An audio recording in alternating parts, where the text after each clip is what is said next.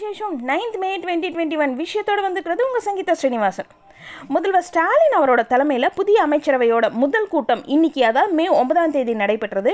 நாளையிலேருந்து பதினஞ்சு நாளுக்கு தமிழகத்தில் பிறப்பிக்க உள்ள முழு ஊரடங்கு தொடர்பாக பல்வேறு முக்கிய முடிவுகள் எடுத்திருக்காங்க.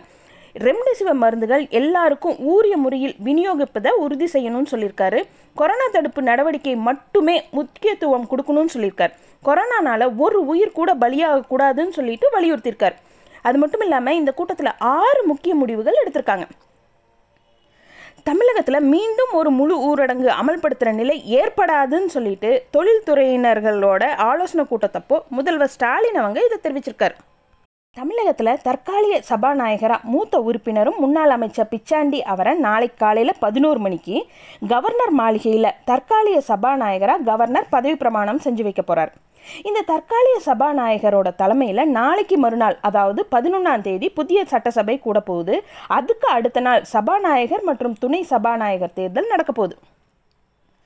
தமிழக அரசுடைய அட்வொகேட் ஜெனரலாக சண்முகசுந்தரம் அவங்கள நியமனம் செஞ்சுருக்காங்க. சென்னை மாநகராட்சி கமிஷனராக இந்த பிரகாஷ் அவர் மீது சென்னையில் கொரோனாவை கட்டுப்படுத்த போதிய நடவடிக்கை எடுக்கலன்னு சொல்லிட்டு புகார் எழுந்தது. இதனையடுத்து இப்போ புதிய கமிஷனராக ககன்தீப் சிங் பேடி இவங்கள நியமிச்சிருக்காங்க. இவர் வந்து வேளாண் துறை முதன்மை செயலாளராக இருந்துட்டு இருந்தார். அது மட்டும் இல்லாமல் இவர் கடலூர் உட்பட பல மாவட்டங்களில் கலெக்டராக இருந்திருக்காரு. ஊரடங்கப்போ விதி மீறுற வாகனங்களை எல்லாம் பறிமுதல் செய்யக்கூடாது, விதிமுறைகளை மீறும் வாகனத்தை புகைப்படம் எடுத்து வழக்கு பதிவு செய்யணும், வாகனத்தை கைப்பற்றினா சிறிது நேரத்துலலாம் விடுவிச்சிடணும்னு சொல்லிட்டு டிஜிபி திருப்பாதி அறிவுறுத்தியிருக்காரு. தமிழகத்தில் தனியார் மற்றும் அரசு மருத்துவமனைகளெல்லாம் ஆக்சிஜன் படுக்கை உள்ளிட்ட விவரங்களையெல்லாம் கண்காணிக்கிறதுக்காக உருவாக்கப்பட்ட கொரோனா கட்டளை மையத்துக்கு ஆறு ஐஏஎஸ் அதிகாரிகளை நியமித்து தமிழக அரசு உத்தரவு போட்டிருக்காங்க. இந்த கொரோனா தடுப்பு பணிகளுக்காக மத்திய நிதி அமைச்சகம் பதினஞ்சாவது நிதிக்குழுவின் பரிந்துரைப்படி உள்ளாட்சி அமைப்புகளுக்கெல்லாம் முதற்கட்டமாக எட்டாயிரத்தி தொள்ளாயிரத்தி இருபத்தி மூணு புள்ளி எட்டு கோடி ரூபாய் நிதியை இருபத்தஞ்சு மாநிலங்களுக்கு மத்திய அரசு ஒதுக்கியிருக்காங்க. இதில் தமிழகத்துக்கு ஐநூற்றி முப்பத்தி மூணு புள்ளி ரெண்டு கோடி ரூபாய் ஒதுக்கியிருக்காங்க.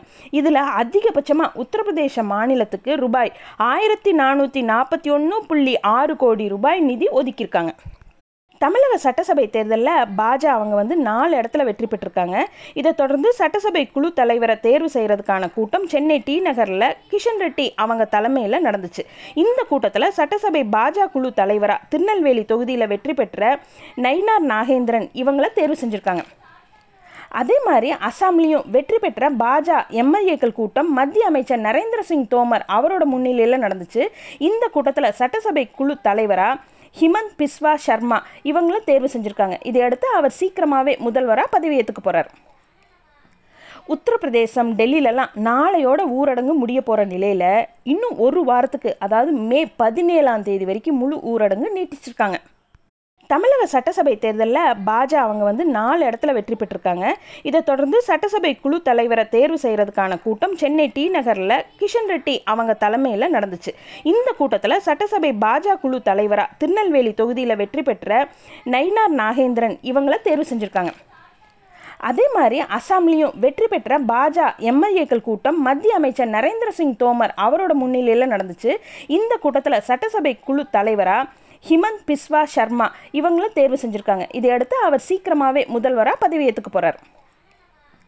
உத்தரப்பிரதேசம் டெல்லியிலலாம் நாளையோட ஊரடங்கு முடிய போகிற நிலையில் இன்னும் ஒரு வாரத்துக்கு அதாவது மே பதினேழாம் தேதி வரைக்கும் முழு ஊரடங்கு நீட்டிச்சிருக்காங்க. அமெரிக்கா, ரஷ்யா, கனடா, ஜப்பான் போன்ற நாடுகள்லாம் சர்வதேச விண்வெளி நிலையம் புவிவட்ட பாதையில் அமைச்சிருக்காங்க. அங்கே பல்வேறு ஆய்வு பணிகள் தொடர்ந்து நடந்துட்டுருக்கு. இதில் சீனா இடம்பெறலை. அங்கே சொந்தமாக விண்வெளி நிலையம் அமைக்கிற பணியில் சீனா ஈடுபட்டுருக்காங்க. அடுத்த வருஷம் கடைசிக்குள்ளார அந்த பணிகள் முடிக்க திட்டம் போட்டிருக்காங்க. இந்த நிலையில் சீனா அனுப்பிச்ச லாங் மார்ச் ஃபைவ் பிங்கிற ராக்கெட் மறுபடி பூமிக்கு திரும்புகிறப்போ கட்டுப்பாட்டை இழந்து இந்திய பெருங்கடலில் விழுந்திருக்கு. அதாவது மாலத்தீவுக்கு மேற்கே கடலில் விழுந்திருக்கிறதா சீனா தகவல் கொடுத்துருக்காங்க. ஆனால் இதனால் கழிவுகள் எந்த அளவு பாதிப்பை ஏற்படுத்துங்கிறத பற்றியெல்லாம் தகவல் இன்னும் அவங்க வெளியிடலை.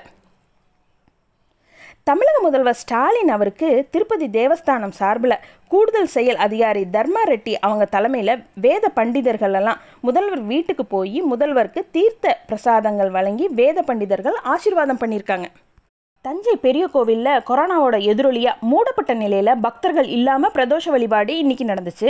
திருவெற்றியூர் தியாகராஜ சுவாமி கோவில்லையும் மாதாந்திர நிகழ்ச்சியில் ஒன்றான பிரதோஷ வழிபாட்டினை ஆன்லைன் மூலமாக பக்தர்களுக்கெல்லாம் நேரலியாக ஒளிபரப்புனாங்க. ஸ்ரீரங்கம் ரங்கநாத சுவாமி கோவில்லையும் சித்திரை தேர் திருவிழாவில் நம்பெருமாள் தங்க கருட வாகனத்தில் சேவை சாதித்தார். இந்த வருஷமும் சென்னிமலை முருகன் கோவிலில் அக்னி நட்சத்திர விழா ரத்து செஞ்சுருக்காங்க. கடவுள் அனுமன் அவருடைய பிறப்பிடமா சேஷாத்ரி மலைத்தொடரில் இருக்கிற அஞ்சனாத்ரின்னு சொல்லிட்டு திருமலை தேவஸ்தானம் அறிவிப்பு கொடுத்தாங்க. இதை எதிர்த்து கிஷ்கிந்தா தேவஸ்தானம் ஆறு பக்க கடிதம் எழுதி திருமலைக்கு அனுப்பிச்சிருக்காங்க. இது மாதிரி இன்னும் நிறைய விஷயங்களோட நாளைக்கு night sharply at nine o'clock உங்கள் மீட் பண்ணுறேன். Good night.